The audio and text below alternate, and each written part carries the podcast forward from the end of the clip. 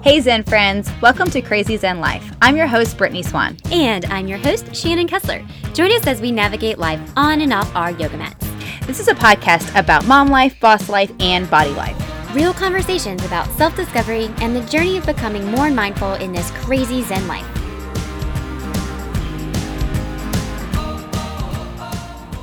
Yo, hey, welcome back, guys. We're here. This is CZL. Social catch up.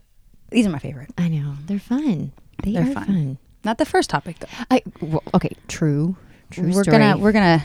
I know we usually kind of break in with some fun stuff, but um, this is not a fun topic. No. we're gonna approach first. So um, I think we're just gonna go right straight into it, and and because it's serious. very serious. So we're gonna talk about Daunte Wright mm-hmm. first. yes. And so on Sunday night, Daunte Wright was pulled over for a routine traffic stop Yes. in Minnesota, Mm-hmm. and I think it was Brook- Brooklyn Center, correct? Oh. I didn't put that on my notes, but I'm yeah. pretty sure it's Brooklyn Center. Yeah. and um, through the traffic stop more backup was called and which that was the first thing Okay. can yeah. i can i yeah because you but well, he got pulled over for having expired tags. They run his plates and find out that he has a warrant for his arrest. Um, he is on the phone with his mom, calls his mom while he's getting pulled over, saying, I'm being pulled over. mm, drops the phone. The mom hears like scuffling on the phone, and then the phone hangs up. Um, so yeah um so this is hard for me to talk about um so through this routine traffic stop it did turn deadly after one single bullet was fired after police officer mistaken her gun she mistaken her gun for the taser yeah, but um, I don't know if anyone has watched the video footage. I actually, if I know it's uncomfortable, but I, I need, I think that everyone should watch it um, because she holds the gun for a long time. I mean, several, several seconds. That to me was like the hard thing. Like, why didn't you know then this is not your taser? Um, she's 26 years on the police force yeah, and so a veteran. Right. So I think that that is not really training. That's not really experience. That's just You, overall. I don't think is that that doesn't count as an accident to me. I agree. I, I agree. I think 26 years gives you the ability to distinguish between a taser and a gun. I mean, in 26 years, do you think that she has probably trained other people? Do you think that she has Right. probably gone through proper protocols? And that's where that was. It's not. It, it goes beyond negligence. It is Right. not a mistake. It not an accident. right. I mean, you blatantly. yeah, you murdered someone, Murdered and someone. and she's you know she's on trial for this for Yes. manslaughter. Um, She has been arrested. she's been arrested. she has resigned from the force. hmm So there's no like Right. what do they usually say? Um, Paid administrative leave. Yes, exactly. bullshit. Right. um, so a in addition to that, they did break protocol as well, putting the handcuffs on. So going, this is what I read.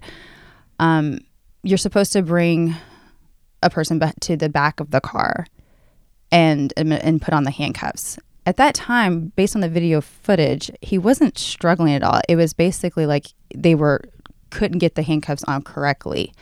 Then he went to get back in his car, Mm-hmm. put the car in drive. A gun was pulled. One single shot was fired. Uh, The car was already put in drive. It did take off down the street Mm-hmm. and later crashed into a pole. Um, and, but it, he was pronounced dead at the scene, but it was from the, The gunshot, gunshot. wound, Yeah. not the crash. Right. That's point. Yeah.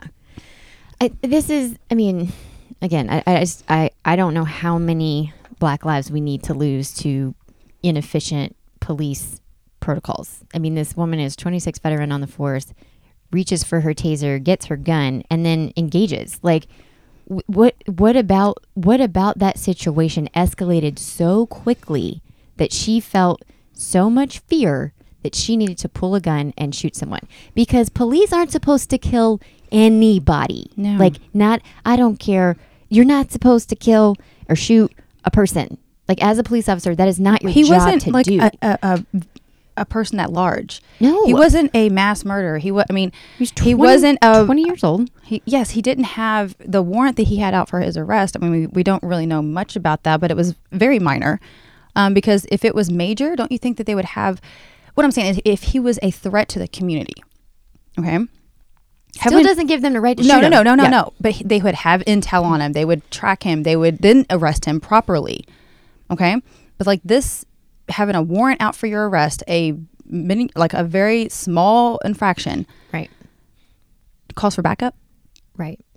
Expired tags calls for backup. Yeah. I don't. I don't believe that that is the case. Right. Like I, that. That's another thing. Like why was backup called? So I'm gonna tell a story.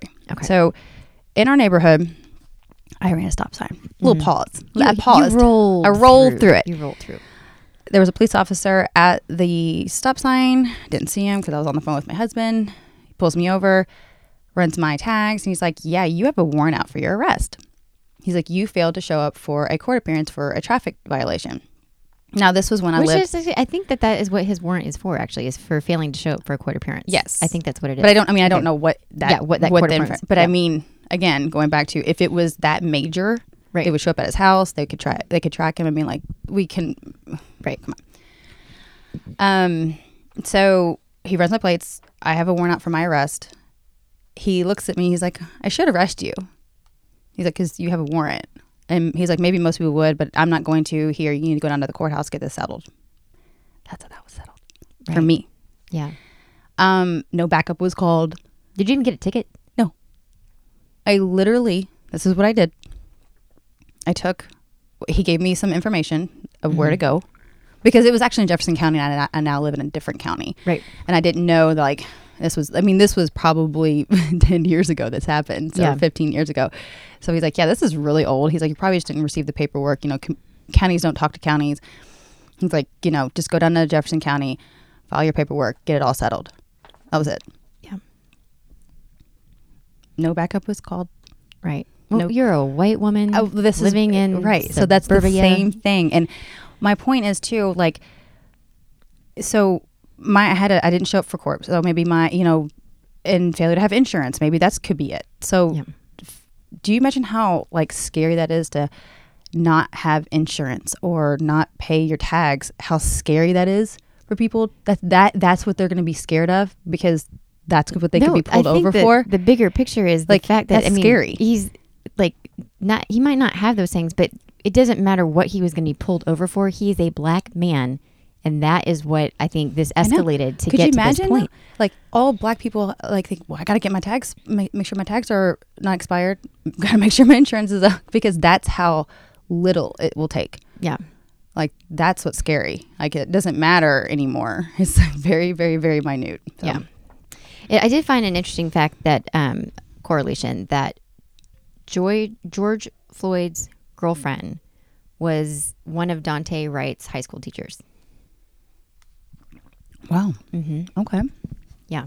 So like just so in- linked. So yeah, like how bizarre? Because only like you know less than ten miles away, there's uh, you know the um, trial is going on for Derek Chauvin of the murder of George Floyd. Mm-hmm. So it's like fuck. This is just. I mean, I, I, I've said it before, and I'll say it until it, the change can happen. But there just needs to be more representation of Black and people of color making decisions on every single level, not just high levels. I mean, every single level where change happens or where there's authority, there needs to be a person of color, there needs to be a black person, there just needs to be somebody who is giving a voice to these people who are getting murdered at the mm-hmm. hands of white people. It's really, it's not good. This Yeah. is this is very sad. Yeah. And the fact that that poor mother had to hear it for a minor traffic violation that will Yeah. yeah it's it's not good let's hope that no hopes and prayers we need change Yeah. so We do. and i think that the publicity around this and let's i mean keep it going Yeah. I think that's how we're gonna we're gonna raise you know, that's how change happens. I mean, people you have every right to be pissed off. You have every right to be just angry and have your voice heard and shout and scream until somebody actually listens because nobody is listening right now. It's you don't have a right to die like that yeah. but Agreed. we're gonna kindly move on Mm-hmm. because this is social catch up. So we're going to socially catch up on all the other things that went on last week Yes, because we took a week off. we did. It was nice. It was nice. Yeah, but a lot my, happened. My family was like, "Wait, there's no laundry talk." I'm like, "No, I'm not folding laundry on Thursday." They're like, "Oh man, Oh man, like, we're bringing what? it back tonight. You gotta do it. Yes, Thursdays are popping. It's right. popping with that laundry. All right. So Khloe Kardashian had a photo leak, Yes. and she was not happy. You know what? Okay, set up set up the scene. Set up the scene. What so the photo scene around the world. A photo of Khloe Kardashian was leaked on April 4th, sans editing, Photoshop, and the approval of the K Squad. So apparently, it seems like a person on her team, not you know just a maybe like a assistant or something like that, did leak the photo. I'm not really sure. I did find this very interesting because the photo was leaked onto MJ, who was the grandmother's personal Instagram account. Two things here. One, I didn't know MJ had a personal account. Hmm. Go I just- grandma. I- right? MJ is very much part of the family. She's a big figure in that house. Um, and two, I don't know who on staff would have access to MJ's account, It was posted to the grandmother's account. her personal account, because I guess apparently MJ has two. She's got her public and she's got her private. The picture was posted to the private grandmother's account. Hmm. Right. I know. You know, we don't know how families work. Yeah, I don't know I, it it might be like a thing like she, and maybe she grandma wants, accidentally uploaded it. She don't know. I don't know. I don't know. The Kardashian team then scandal, uh, scrambled to pull down the photo before it was on every platform, but of course it was everywhere, and Yeah. you can't. Once it's out there, it's out there. Right. Like good luck. Uh, the controversy surrounding the pic is Khloe, and the controversy surrounding the pic um, was quite large, and Khloe released a response in regard to that because everyone kind of clapped back, like, "Man, look at her." You know, they clapped back probably in a couple different ways, like is she getting what she deserves because she doesn't have editing and mm-hmm. Photoshop and this is how edited she is. Now she's contributing to this problem. But then other people were like, celebrate her beauty as she is. So, I mean, it was very, because Kardashians are polarizing. Yeah, and and that's there's you're either gonna fast forward through this whole conversation because you don't give a shit about the Kardashians, or you're gonna listen because I mean that's just like the camp most people pull into. You either love them or you hate them. There's very few in between. And I totally, I, your opinion I is very I'm, valid at that. I know. Like some days I love them. I'm like, yeah, girl. And I'm like, oh, that, that was a miss. Yeah. mm-hmm. Yeah. And I think uh, first and foremost, and we say this all the time, they are human beings. They are humans 1st celebrities second. So it's, you know, you got to remember that every person who is walking on this earth or rolling along in a wheelchair is a human person. Like it's, Right. you got to take in count, like there's still going to be human feelings involved. So whether you have something nice to say or something negative to say, it's still going to affect a human. Could you imagine? Mm. The, the level though, the level, It the go- level. I mean, this was goes- this was like yeah. around the world. Could you Yeah. imagine making headlines for just one picture released of you, not edited, and that Yeah. every news outlet is picking it up, like Right. Like this from the Today Show to Yeah. you know BBC. Yeah. I mean, I go, that's just baffling to me that to have that much influence, and that's what we're going to talk about. Yeah. So Khloe then released a, uh, a statement, which I didn't have the full statement, but I'll just kind of paraphrase it. She said, while the unfiltered picture was beautiful, she had the right to ask for it to be removed. Kardashian wrote, "In truth, the the pressure, consent." It can constant ridicule, sorry, okay. and judgment my entire life to be perfect and meet other pe- other standards of how I should look has been too much to bear. Khloe is the fat sister. Khloe is the ugly sister. I mean, Uh, what, just keep reading and then we'll Yeah. we'll come back in. her dad her dad must not be her real dad because she looks so different. The only way she could have lost all that weight is from from surgery. Should I go on? Kardashian said she was not asking she was not asking for sympathy but to be acknowledged for being a human. She wrote that she tries to live my I live my life as honestly as possible with emp- with empathy and kindness, adding it's almost unbearable to try to live up to impossible standards that the public have all set for me. Kardashian, a mother of a two year old daughter, True, said she had been con- conditioned to feel that she was unattractive for years of criticism. After years of criticism, she compared Instagram. She compared Instagram filters, good lighting, and editing to makeup and having her nails done, and she used them to present the to present myself to the world the way I want to be seen exactly the way I I want. I can't say the way I want to be seen and exactly what I will continue to do unapologetically. She did continue on about why she feels like that she has the right to ask these pictures to be taken down, which I totally agree. Yeah, I, I mean, you didn't have the, the you didn't have the consent to post someone's photos. Um, then you, you shouldn't post it. I mean, I sometimes even get weirded out with uh, if I'm taking pictures of my kids. Like this is a great example. We were at the museum this past week, and I was taking pictures of my kids, but there were people in the background. I didn't feel comfortable loading those up because I was like, I don't know these people, and I don't know if what their privacy feels like to be, you know, in a in someone else. I know it's just like a background photo, but that I mean that does kind of weigh on me because I'm like, I don't know. I don't know these people, but maybe they don't feel comfortable having their face on the internet. That's okay. But like that's it's just a conscious thing that I like to be aware of sometimes. And it's like I mean sometimes it's kind of unavoidable and you can't really make people out. That's you know fine. But if there's like blatantly another face in your photo, I'm like, eh. I mean, especially crap you out or children too. Yeah. yeah. Um, and going back to that consent too, like that's why I don't post a ton of my kids on my feed because that's you know I I asked Oh, I do. I love it.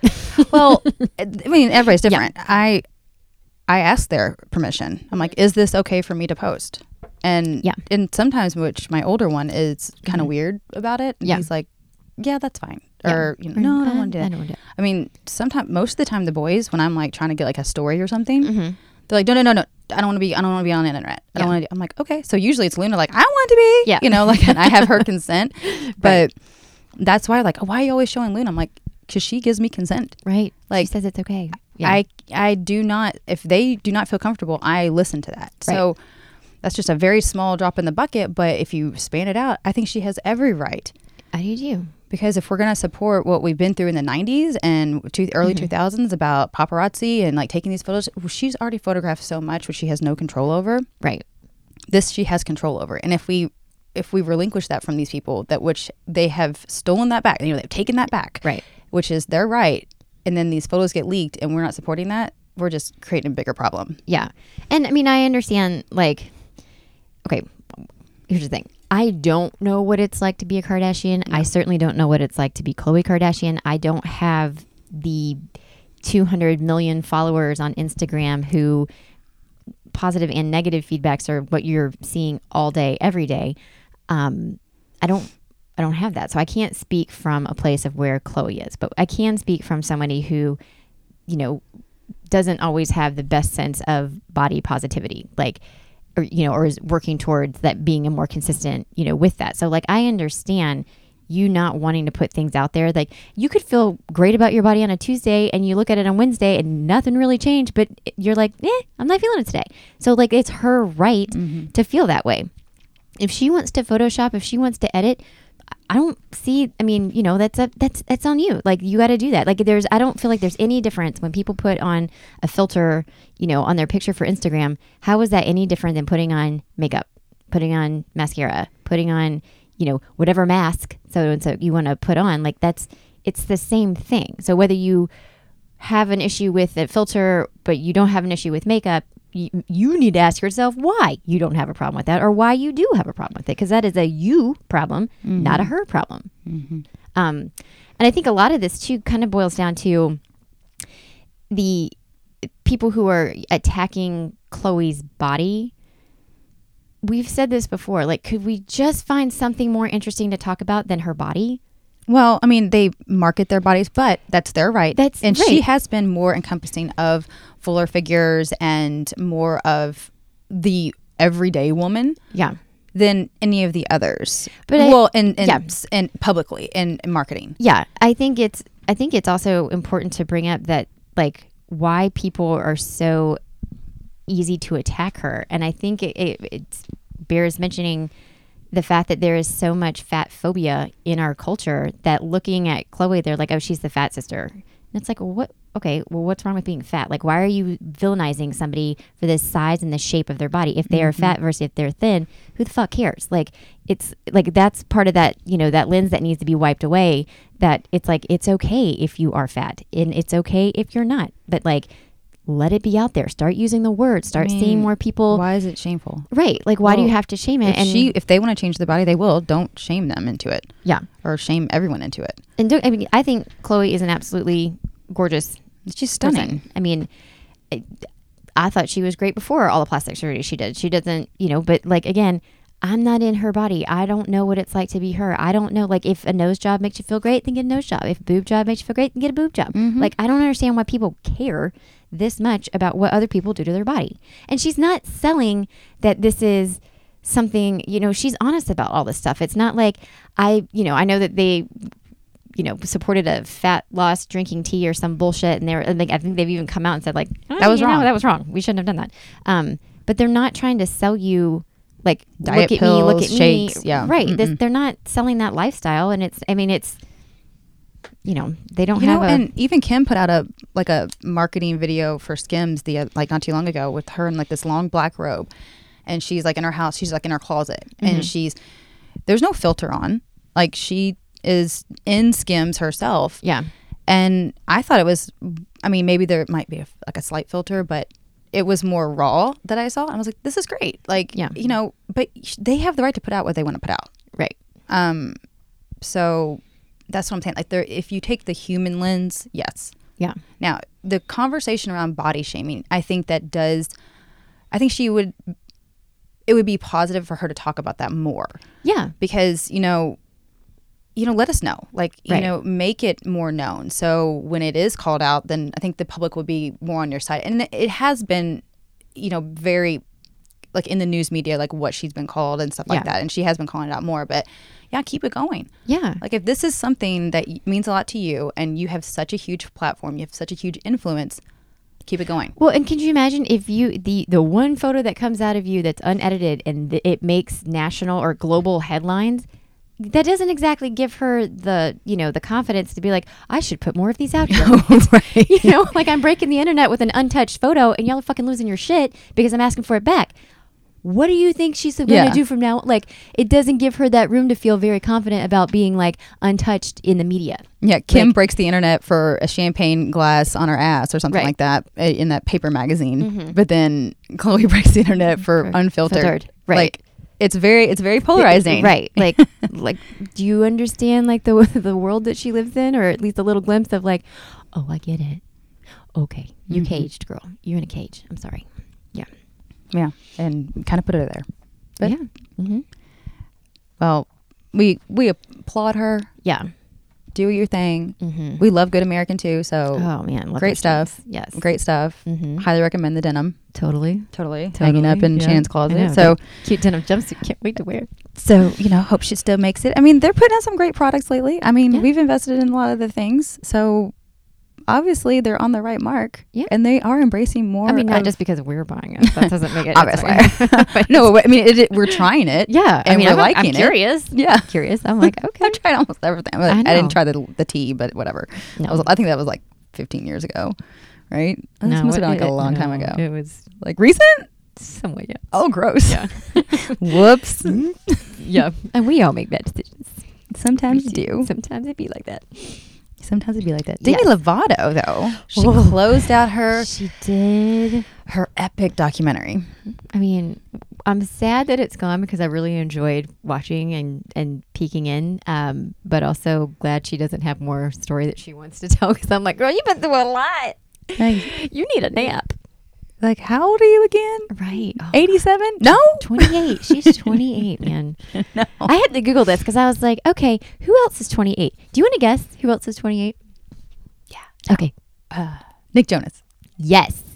Um, Miley Cyrus. Yes.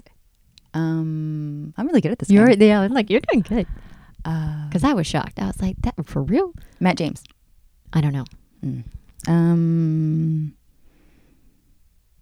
I'll give you another. one. Justin Bieber. Justin Bieber's 28. yes. I was really good at that. really on it. I was like, I thought I'm a stumper. And you're like, three for three. Damn it. Okay. Well done. Well I'm done. amazing. Oh my gosh, they're all 20. So they all came up together. Okay. yeah. Makes so sense. that gives you an idea of like where these kids are. And by kids, I mean Mhm. young adults, um, are in their, their journey of life. God, when I was 28, I mean, I was having babies when I was 28, almost. 28. Yeah, I Um, was. I think I was getting married at 28. I was married and having a baby at 28. Now, I, don't, I mean, whatever path you're on, Yeah. I think looking back, I would have waited a little bit longer. But, Yeah. but you know, it's fine. Hey. It's fine. but but 28 is super young to go through what she's been through. I mean, nine lives. I mean, when you go to rehab in, at 19, You got stories, you got start, you're not even legally old enough to drink, and you're in rehab. Like right? that's a lot. That's a lot. Okay, so episode three breakdown. I really loved episode three. It too. It's came my in favorite hot. one. So it opens up with how Demi's fans really came after a lot of her loved ones after the overdose threatened her life, and um, even the fans threatened their lives Yeah. for ruin for Yeah. Demi almost dying. Which I'm like, okay? Yeah. I mean, fans can be ruthless. They can be. I mean, and she even states in the documentary, she's like, my fans are so loyal, sometimes almost to a fault, um, because she's like, I made these decisions, not the people around me. I made these decisions, and yet it was her friends who were starting to come under fire and getting death threats and, um, you know, Like losing her jobs and like, choreographer. Yeah. Yeah. and so her um, her choreographer Danny, which is the friend that she was celebrating the birthday of the night that she had her overdose.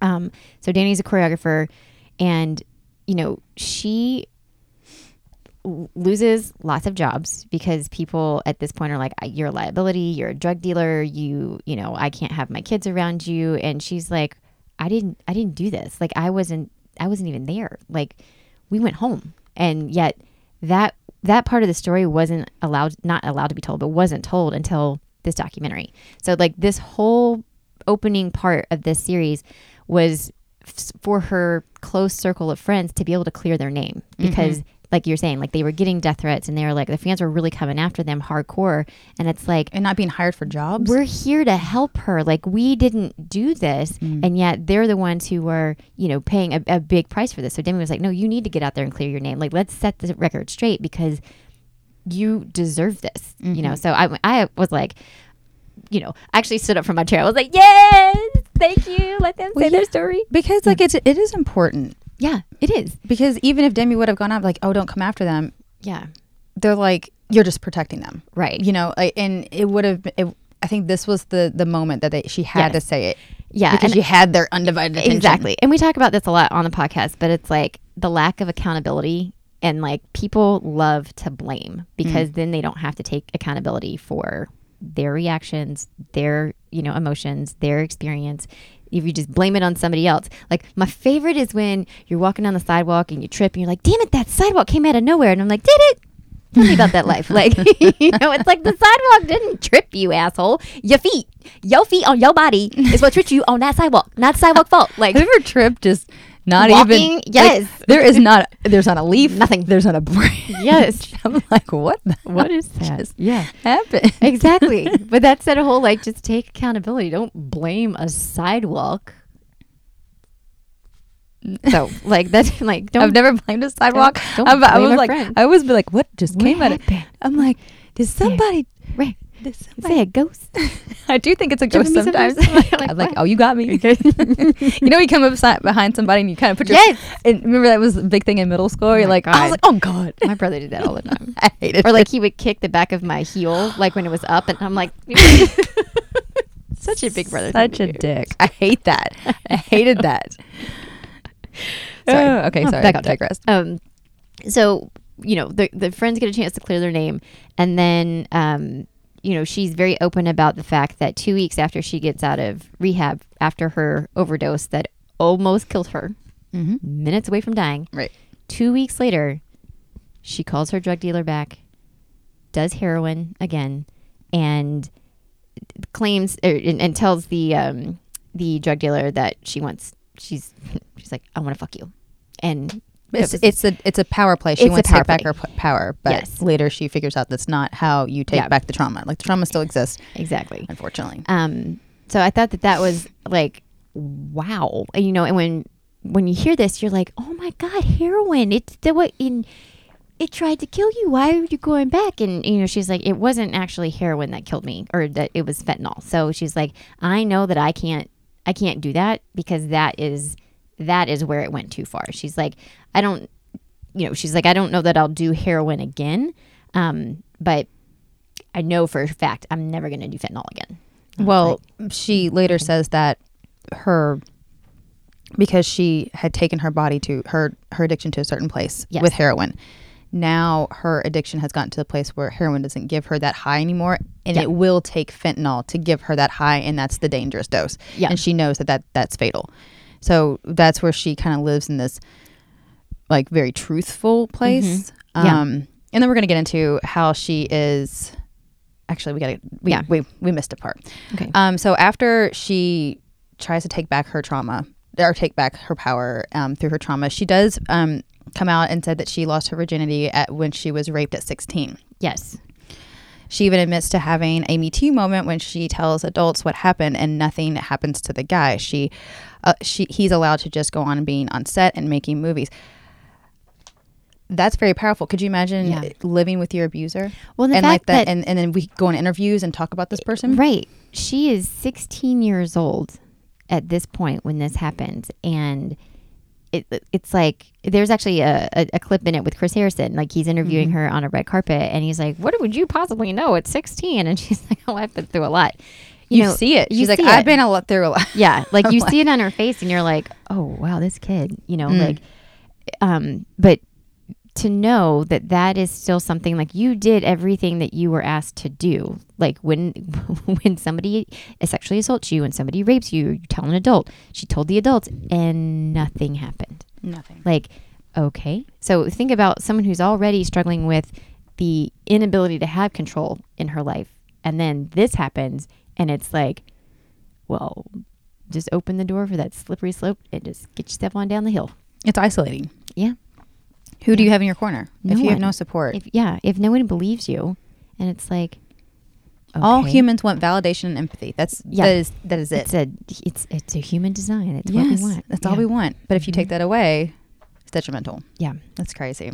And um, I thought it was a very pivotal time. Like that's why this episode was so Yeah, just so heartbreaking. So heartbreaking, but also just so important for people to understand. Right. Like it goes back to like during the time, during that time. Yeah, during and that well, during that time, you know, it's kind of that era of like the Disney kids that are being raised up, and you know, she wears this promise ring and makes this, you know, public vow that she's gonna remain a virgin until she's married. But no, she got raped by a Disney star, and not being. She's like, how can I look at these kids in the eyes and say that this is what's gonna happen? Like that I'm gonna save myself from marriage. She's like, I didn't want to lose my virginity this way, but this is what happened, and yet the image was more important than the truth.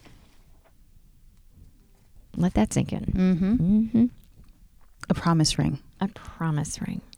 and all the parents celebrated that. Right. Like, look at Demi. She's saving. And no, Yeah.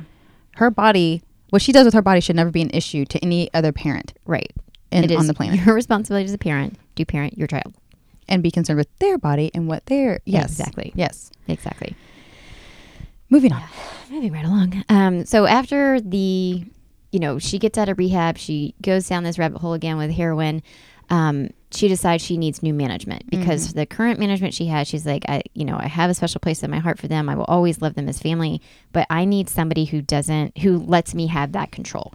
And, um, when, and she's like, it's not a matter of like if I'm going to relapse again. It's like it's when this happens and like i need somebody in my corner who is there for me but not with an ultimatum because that is again that- control chip is being tossed around and she's like that's why i'm in this predicament like i need somebody who just is in my quarter allowing me to get the help the way i need to get it and then she picks scooter braun um, for this job Which I really loved him in this. I did too. And you know, I know we talk about this. Um, I don't know if we talked about this on air, but I'm I'm currently watching Seasons with Justin Bieber. It's his documentary, which is actually very interesting. Scooter Braun is his management as well. Um, I have my own personal opinions about Scooter based upon what happened with Taylor Swift. So Oh, okay. seeing him in this, I was like, I was angry. I was like, Demi, what are you doing? But then listening to her story, I'm like, okay, okay, this is the shoe that you need to fit for you right now. And like, that's like, I can't, I can't walk in that. Like, but this is what you need. Oh, and this is the type of support that you need. Then So there's more to the story behind him. there's more to the story. Of, Oh, yeah. okay. Yeah. Well, um, so well, then I might retract that statement. yeah. Redacted. but she needed to be somebody with somebody like management wise that she wasn't their meal ticket and like in her old management like that was primarily how that whole team got paid was with demi lovato with scooter he works with Ariana Grande. He manages Justin Bieber, and like there's a whole slew of people that he manages. He's like, I don't need the money from Demi Lovato, but what she needs is somebody who understands what she's going through. That's where I come in, and I'm Right. like, I support that. I support that decision. Thank you, Scooter, for being honest. Um, And I So- saw like a lot of ma- you see like a lot of males in her corner, which it does go back to you know her childhood trauma. Yeah. I think that that is very important for her in her journey to have strong males, so she can break Yeah. down a lot of those barriers. yeah, I like mean, I need that. I need someone. I s- Yeah. it, you saw that through all like her security guard, um, Mm-hmm. uh, the her therapist. Um, there's a lot Yeah. of strong. Um, her best friend. Mhm. So I thought that was very Yeah, I think that's a. I mean, that's a great point because I mean, she does have a lot of abandonment issues because her Mhm. father abandoned her when she was young and had you know addiction, struggled with addiction, and ultimately that's what took his life. So, I think you're right. I mean, I think finding that male support where it is stable, number Mhm. one, and it is nurturing, number two, is something that she's like. That's again, you never had that. Never had it. You don't know what to do with it when you have it. Um, and we probably should have started with this that this was going to be a trigger warning for Oh, sexual assault. I'm so sorry about that. Yeah, we've got a lot to Um, cover. Sorry, But also with eating disorders because she does touch on the fact that this go around on her 28th birthday was the first time that she's had birthday cake in she's like I don't even know how long because for years she would have a watermelon cake which was just a um, a rind like take the rind off a watermelon and then you put icing on it and then that was that was her cake and like you know her uh, friends and people on tour with her would know like if you're on tour with Demi you can't eat until she eats. You can't snack if she's not snacking. Like there's no like don't put any food in front of her. Don't you're not allowed to eat unless you see Demi put food in her mouth. And like that was in their contracts. Um, so that's how strict she's always had to be with eating. Um, so the fact that when she turns 28 they're in palm springs they're having a great time. She has three different birthday cakes. And she's like i mean she's crying but th- that's such a liberating moment when you're like that release. that release, you know, like that control, you've been able to give that control up. I mean, her friends were just as, as happy. They're like, we don't want to eat the damn watermelon cake anymore. Like, you know, we're so excited that she's got three cakes too. Mm-hmm. But like that celebration for her, of her being in a spot now where it's like, okay, you know, Cake is symbolic. it is. Like you know, she mm-hmm. made another year around the sun. She yeah. is releasing all this trauma. Like sometimes a cake is not just a cake. Yeah. Sometimes three cakes is not three Yeah. cakes. Um, we'll kind of speed past the speed into the episode four, but I do want to touch on how she is not exactly what you consider sober. Um, and I loved this because I think this is her right. Um, Yeah. I thought that this was great because she's like, if I live in a world where I'm like, I can't drink or I can't smoke or I can't do Mm-hmm. certain things, that's where it get da- it gets really dangerous, and that's Yeah. where you know she feels like she has to hide. And coming from someone who loves to hide things, Mm-hmm. I, you know, I'm more of a secretive person. I'm more of a and like, and I'm like, I like the choice to divulge information when I'm ready, Right. um, and and and do things when I'm ready. And if I don't have that, then it it, it just weighs on me. I'm like, oh my gosh, like I I have I feel like trapped. So I totally felt like I could see this point. Yeah. She would probably hide it. She would slip into a slippery like a, a slippery slope. Yeah. And um, so maybe not for everybody, Right. but I think it might be working for her right now, just like Scooter. Mm-hmm. And it's not for us to, up to us to judge. Yeah. because I think she's going through a lot of therapy and she figured this out. Right. And I think, I mean, I think for some people, again, like um, recovery is not a one size fits all. And I think that's so important that you understand that what works for Demi may not be what works for you. If you're struggling with recovery or struggling with addiction, maybe your path is going to look different. Right. You know, so you you have to you one you have to do the work, and two you've got to figure out what's going to work best for you, and you've got to be able to release that judgment of what other people are going to say or they're going to think about it, because ultimately, that's I mean you got to focus on what's best for you in your journey. Mm-hmm. Um, I did think it was interesting because they bring in in episode three, but it kind of carries through episode four. But like Christina Aguilera is on the show talking about her relationship with Demi Lovato. Um, Will Ferrell, which I thought was so interesting, but he was, was so a sleeper. I inspired yeah. by seeing her break down at the Grammys when she was on, and he was like, I sent her an email. I was just like, you inspire me. Like this is this is so powerful, you know. And so like he was in the documentary, and Elton John being in that documentary, who's worked with her, um, you know, in his take on the whole like being California sober, or he's like, I don't, I that doesn't work. You, it's like the moderation doesn't work. It's either yes or it's no. Like so for him, he sees it one way, but for him, that's what worked for him. I thought he was like the crotchety grandpa, like you know that at that moment. Not that he is a Yeah. crotchety, but like at that moment, he was like, "Well, no, it doesn't work." Yeah. you know, like that's how grandpas are. Like, and you're mm-hmm. like, "Oh, damn," you know, Yeah. grandpa, and uh, that's his experience. right. But there's so much more information out than probably he's Yeah. more willing to take in, and so Yeah. and, and that is again, it's her right. Her mm-hmm. therapist really understands her too. I really, and Yes. I really enjoyed his take because he's like, it's so important. But he also points out how many people she has in her corner and how many resources she has.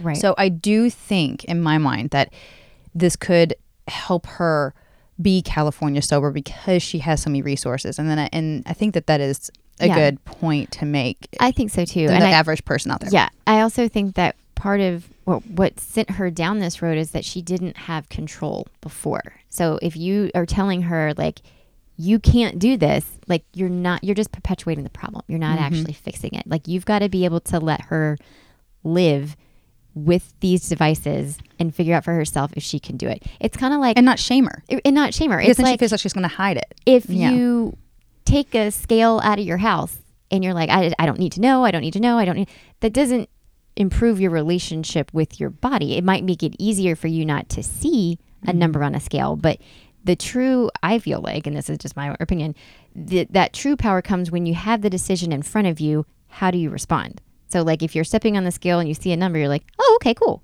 Or, okay, how do I work through this? But, like, just avoiding it altogether doesn't actually fix what the issue is. Right. So I kind of feel that same. I'm like, I, I get California sober. I get like if weed and alcohol or what is what is considered to be California sober for those who don't know.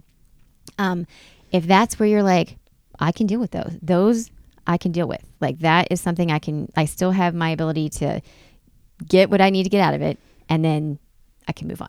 Right. I'm like, okay, that's how you deal with it. Then that's how you deal with it. I thought that was very interesting. Yeah, And I do. hope- Uh, well, we're gonna kind of speed into the next one, Yes. but there's other things in the documentary that come out. She was engaged and she broke up, and it was so it, it's really interesting. Oh, yeah, yeah, yeah. I think it's probably worth mentioning. You think so? Yeah. Okay, go Yeah. into it. Sorry. Okay. Um, so okay, so she uh, quarantines with her boyfriend that she's dating at the time, and quarantines with her mom and uh, stepdad, which is Right. where she spends her quarantine time. And during this time, has had this really fast relationship with a, a, a guy named Max, um, and that turns out to be uh, they get engaged very quickly, um, and then I think that was in August, and then by October, it's called off. Yeah. And she's like, no, I rushed into that.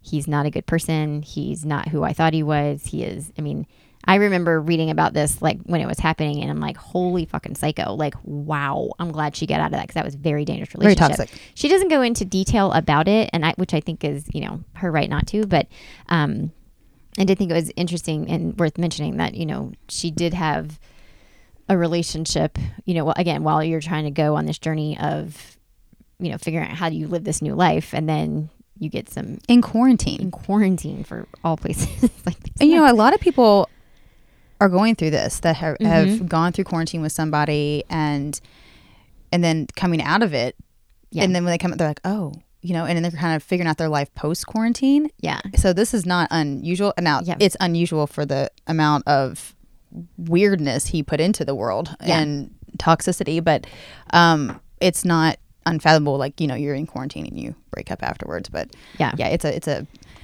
it's a It's it's, a a, crazy story. But I I support her in really realizing it and calling. it. She's like, wait, Yeah. this is This not. not- this I, not I wonder if like because she didn't really go into much depth, but when they met, I wonder if he was like love bombing her, and I- Yes. I, wonder if that was like a lot because we're gonna go into Holly Madison in a minute, yeah. and I'm like, you see so many ties, Mm-hmm. and you know, Yeah, there's um the comments by celeb girls did a deep dive on this. Um, you'd, you'd have to deep on deep dive on their episodes, but like back in maybe August or something. Uh, you, they they they chronologically Maybe we can find yeah, it. They can yeah, we'll look at that. Um, but it's really interesting if you are interested in what happened. Um, it get it's a weird like this. It's weird. Oh, really? It- that rabbit hole gets pretty deep. not the rabbit hole. I- It's a it's a good rabbit hole. That's Yeah. a good segue. Thanks. That's why I did it.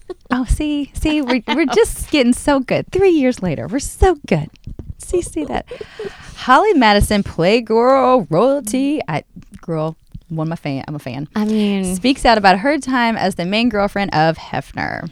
okay. I loved the show Girls Next Door. Who didn't? It was my jam.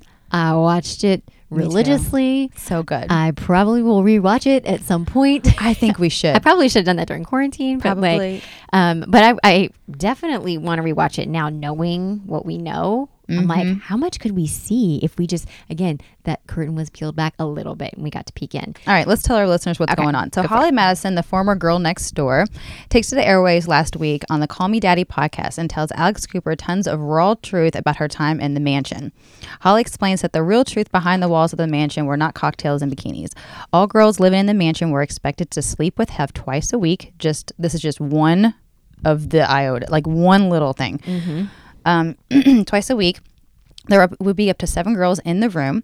Most sexual encounters she had with Hefner were under the influence of drugs and alcohol. She also claims that while inti- while in an intimate relationship with the 80 year old, she suffered from emotional and phys- not. I, you know what? I missed. It's not emotional and um, verbal abuse. Yeah.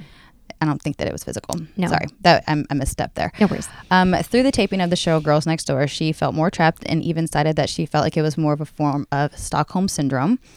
And she re- reveals more details in the book, which it came out a while ago. It was 2016. She wrote Down the Rabbit Hole Cautionary Tales from a Former Playboy Bunny.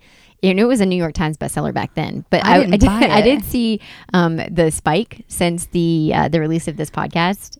Like the audible Daddy, yeah. spike, like whew, through the through the roof. I mean, I kind of. I'm gonna be one of them. I'm right. I'm not gonna lie. I'm very interested now. also, because it, I didn't know how dirty the mansion was. Yeah, Like, no, like dirty, dirty, dirty, dirty. Yeah, Like like, not- physically just disgusting. like not well kept. Yeah, it's. I mean, when you see it, it's old. It is crotchety looking. It's like I mean, you see it kind of on the show, but not. I guess I don't know if I had that lens on it. yeah. but now like no like her talking about like how gross it was Yeah. it totally makes sense because girls are gross i hate to you know Yeah, no, girls are so gross Well, i, don't- know yeah. how gross i was in my 20s so Yes. i can only imagine if you filled that mansion up with like Could you imagine if you just like run your finger along that bathroom sink? Like what that like the amount of like bronzer bronzer, powder, hairspray hairs, ghoul. Yeah. Ghoul. Mhm. like that is and there's you know, they ain't cleaning up. no They ain't doing that shit. i'd be wearing some shower shoes For real. well, if that's the fungus you worried about, then Oh, you know, it, and honestly, what she went through is not a laughing matter. She, you know, she went in. She tells her story in great depth because I think that now she's ready to kind of come out with it more, and you can really tell while Alex is interviewing her that she has a timeline, and She- she, ain't deviating from it. she ain't gonna deviate. Um, I think there were several big nuggets that I took from the the podcast. Um, one that I think bears mentioning just right off the bat is that if you ever watched Holly on TV, you just kind of noticed that something was like she was just disengaged often. Um, and she, it kind of comes to light. She's like, she thinks she might be on the autism spectrum at some point. She thinks she might have Asperger's.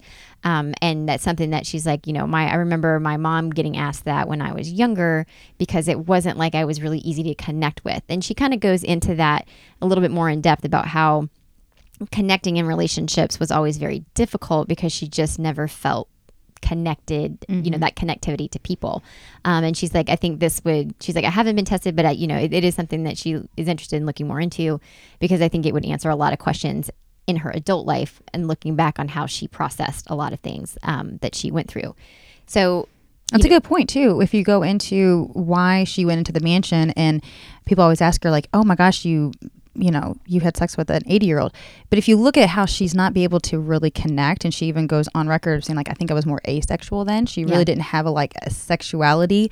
She was just more or less. I, I don't want to say going through the motions, but there's no other word for it. yeah Um, so there wasn't an emotional attachment until later. right So you know, it wasn't like she was highly attracted to anything. Right. And I think it, it bears mentioning that every, well, up until she became the main girlfriend, which happened, I think, years after living in the mansion, um, anytime that she had sex with uh, Hugh, it was, she was under the influence of alcohol and marijuana. She was like, I never did it sober. I couldn't. Like it just, and again, I think that that connectivity thing is one thing. And if you're listening and you're like, but he's 80 and she's 22, like what on earth? Like, sure, you know, that, that could obviously play, you know, a role in this as well. Um, I think it's worth listening to this before you jump to a conclusion on how to judge it. You know what I mean? Because I think listening to the story, you're like, motherfucker, like this is some shit. This is some shit. I will just a disclaimer. Um, Alex Cooper is very. She's a lot. She's aggressive. You Yeah. know, she's you know, you. The interview portion itself, I think she does a really great job. The ads that she does are pretty aggressive. So just a full disclosure that if you're like, I mean, what is wrong with this girl? You can just hit the fast forward. Yeah, just hit a couple fast 30 to seconds. Yeah. But you know, and, and that's what Alex Cooper is known for. She has Mm-hmm. set herself up on a platform that's very sex positive, very female female driven. It's a great. She, I think she does a great job of Oh, yeah. promoting like do what you want to do with your body. But it is Yes. like it's, it's a little. Sometimes it teaches a little much for yeah, me too. I don't, and I certainly don't have a problem with the fact that she endorses anything about sexuality. I think It's it's, just her positive. voice. It's her delivery. Yeah, yeah, like, she's like, wow, yeah, she's really excited about some of these. But this is a really great interview, and I loved how open she was. I love how um, candid she was, but I also loved how reserved she was. So it did leave more to the imagination. It left. Yes. more- I mean, she did. She did a great job because it made me wanted to go download the book. exactly. Like what else went on? Yeah. what else? what are what are some things that you took away from this?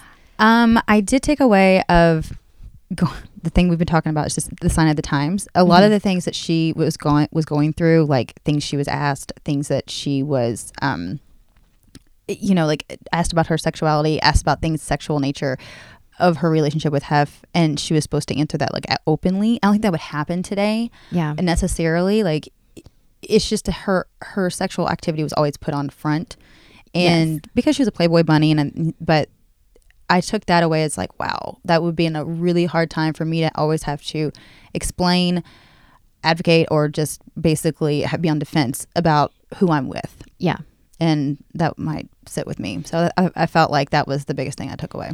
yeah. I was um, I was actually surprised, and and I don't know if I should be or not, but Okay. um, I was actually really surprised at the amount of drugs that he was giving to these girls Oh, yeah. you know, supplying them with quaaludes and calling them thigh openers. But going on record on in his documentary that no drugs were allowed at the mansion. Exactly.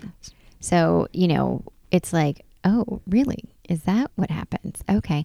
Um, so I did, I found that to be, I mean, disturbing, but also like more of the, um, just like the emotional manipulation of this man to these younger and they're always younger like you you will age out of the mansion at some point because he likes to keep his women a certain look a certain you know Oh yeah, we should touch on that. Like what they had to go through. Yeah, what they had to go through. Um, so I, I found that to be. I, I guess I'm not surprised by it, but I think it's just one of those like, oh, that's just. And and he never like he would never come inside of a, a woman. Like they would always have to finish him off. Um, and like Yeah, he never got women he off. He never got women off. like he, they never had an orgasm. He's the only one. Right. I mean, if that doesn't just paint the picture of a fucking dick, then Yeah, and she does say too, like he had a little bit more of a fetishes towards the younger women, which you know Mhm. she does think it's a little unhealthy. Not a little, it's a lot. Yeah. Um, but again, she's quite reserved. I think that she still does have somewhat respect of where she went through, what she went through, because it gave it gave her the platform she does to have today.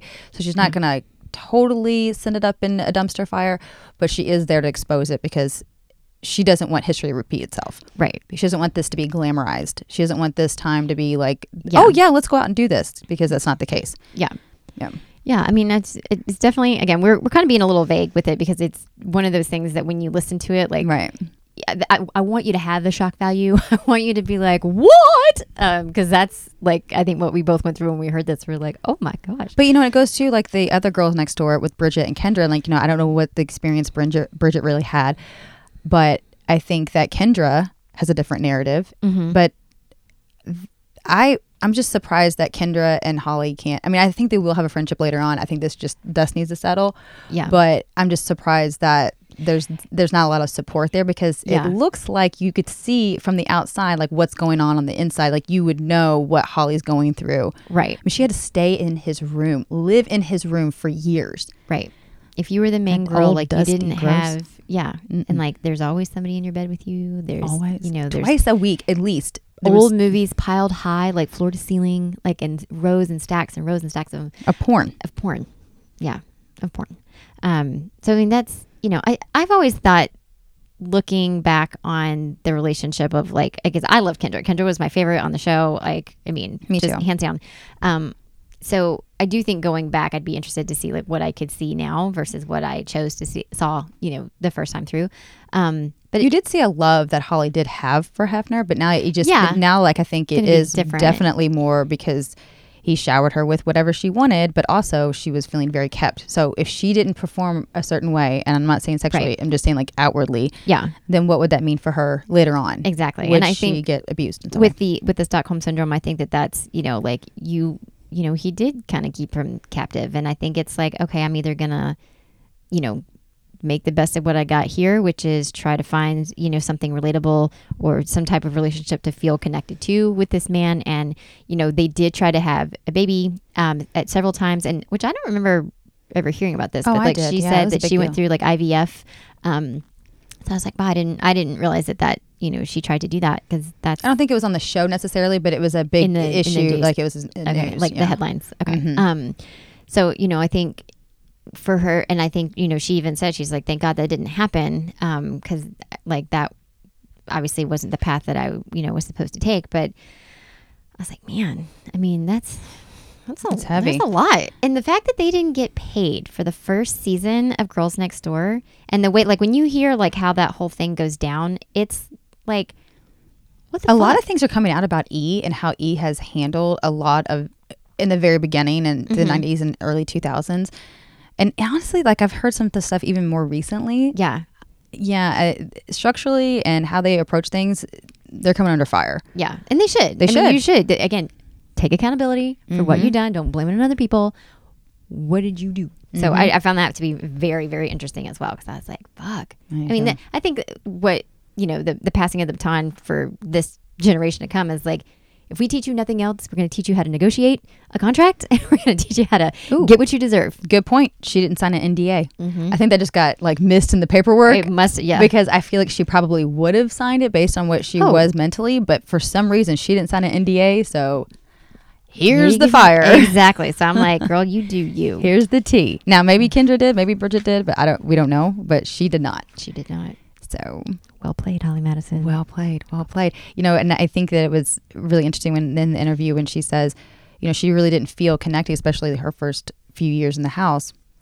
Like the other girls were were just extremely jealous of her, or they hated her, and so many words. And you know, it was very cutthroat. Like girls were going after girls. There was no girl support. right. So I feel like right now that when girls are supporting her for coming out, this is her reckoning. Like this is the Yeah. time. Like finally she feels that support Right. and like girl, get yours. Get yourself. Get your Go get it. there. Yeah. Release more books. Put out new shows. Do your thing. Do your thing, girl. yeah. I love it. This is a good social catch up. Yeah. Well, thanks, guys, for tuning in today. We hope you enjoy this episode of the Social Catch Up. That's a good one. It is a good one. And uh, we, again, thank you so much for being here. We just love having you guys here. We love that you continue to press play. If you feel so inclined, please feel free to, you know, send us a review, send us a DM, just let us know what you're thinking. And share on your stories. Sharing your story. That's, that means so much to us. Honestly, We that is love the number one way to spread the word about this. 100%. Like, even if you're like, oh my gosh, like, girls, you got to hear about this. Even if you just send a screenshot to a friend, Yeah. that's how we get out there and we Yeah. really appreciate it. We absolutely do. So thank you so much for your support, and we will see you Next time. Thanks for sharing your time with us. Help keep the CZL momentum going by rating our podcast and writing a review. If you love what you heard in today's episode, snap a screenshot and post it to your Instagram stories. Don't forget to tag us.